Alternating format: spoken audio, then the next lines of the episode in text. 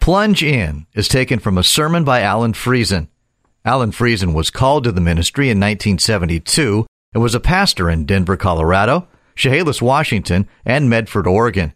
In 2001, he began full time work at the Apostolic Faith World Headquarters office in Portland, Oregon, ministering to the sick and shut ins for 10 years.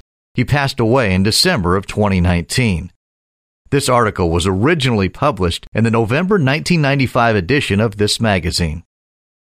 A few years ago, our family lived in Central Point, Oregon.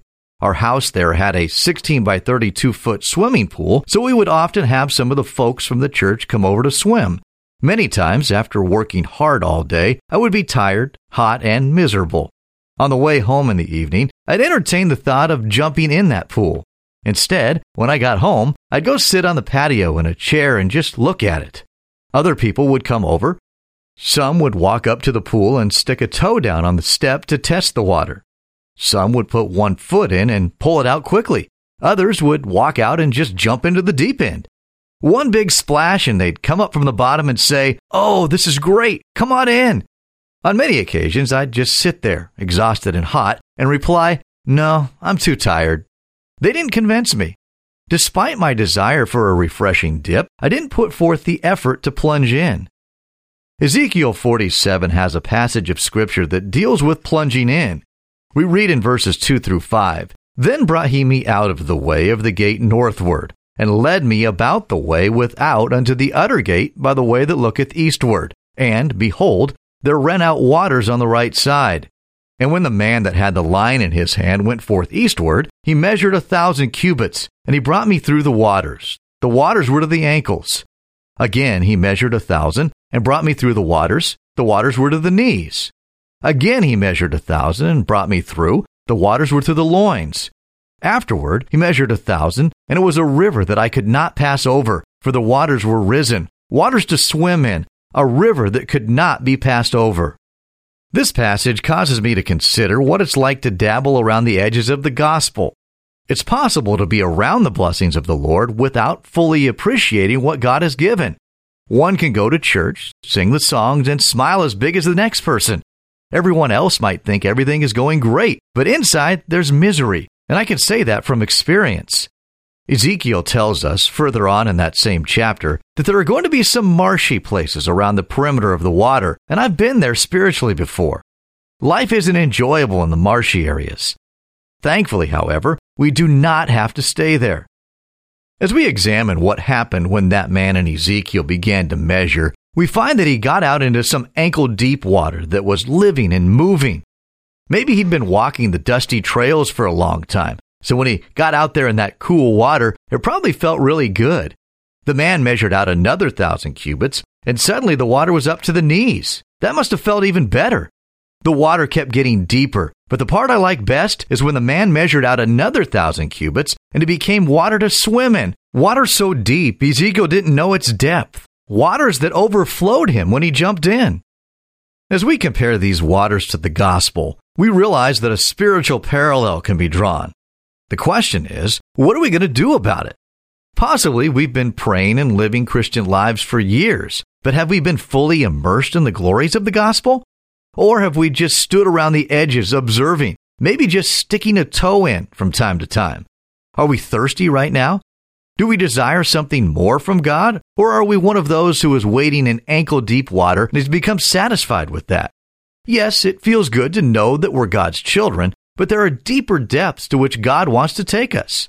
Whether we've been saved just a few days or for many years, we're going to find out that the deeper we go, if we let the Spirit of God submerge us and take over our lives, we're going to experience things so amazing that we won't be able to explain them. Three years ago, I was very sick for a period of many months. I remember the times at night when the pain was so great that I couldn't even pray. Eventually, I had to learn to walk all over again. Sometimes at three in the morning, I'd be sitting in my recliner in such misery that all I could say was, Lord, help me. Somehow, I recognized that God was working on me. I felt that I had already consecrated my life fully to the Lord, but He wanted me to go even deeper. I realized now that He was trying to tell me, Al, jump in. Just jump in. I've got something for you that you can't even understand now. I remember the night as I was sitting there in pain and agony that something within me plunged in. I can't tell you exactly how it all happened, but something took a turn in my life that night. At one point, I thought I might die, but God had other plans. I was still in terrible pain, but the Lord was doing something for me. I remember praying for my loved ones, my children, and the people in our church family. I would go down the list and ask the Lord, What's it going to take? I want to see them saved. I want to see them won into the kingdom of heaven. I don't know what it's going to take, but in some way speak to their hearts. Save them. Having prayed like this for some time, my wife finally pointed out that maybe my illness was how God was answering our prayers. With new resolve, I told God that if a sickness was what was needed to bring someone into the kingdom, I would be willing. Not long after that, there was a turn in my physical condition. Suddenly, I began to get better. The pain began to subside. For eight months, I hadn't slept more than an hour in a 24 hour period, but then one night I slept five hours. The next morning, I was absolutely flabbergasted. I realized that I had truly plunged in. Somehow, the Lord helped me to find deeper waters of the gospel. I want to stay out here in that deep water. If you've never plunged into the gospel, if you've only waded around on the edges, or if you've become bogged down in the mud, listen, get away from there and begin to plunge in. Get out where there's water to swim in. Get out to where God can do something in your life. If you don't know that you're saved and that your peace is made with God, there's an opportunity for you today. Yes, the water is available. It might only be ankle deep at first, but get in. Whatever it takes, get into it. Maybe you're only knee deep. You can go a little deeper. The Lord has plenty there for all of us and enough to spare, but there's something we have to do. We can't stand by on the sidelines. We can't just stick a toe in the water to see if it's comfortable. We must throw our lives into service for the King and then rejoice as the waves of His gospel wash over us. Let's do it. Let's just take a big, deep breath and jump. Whatever kind of splash it makes, it doesn't matter.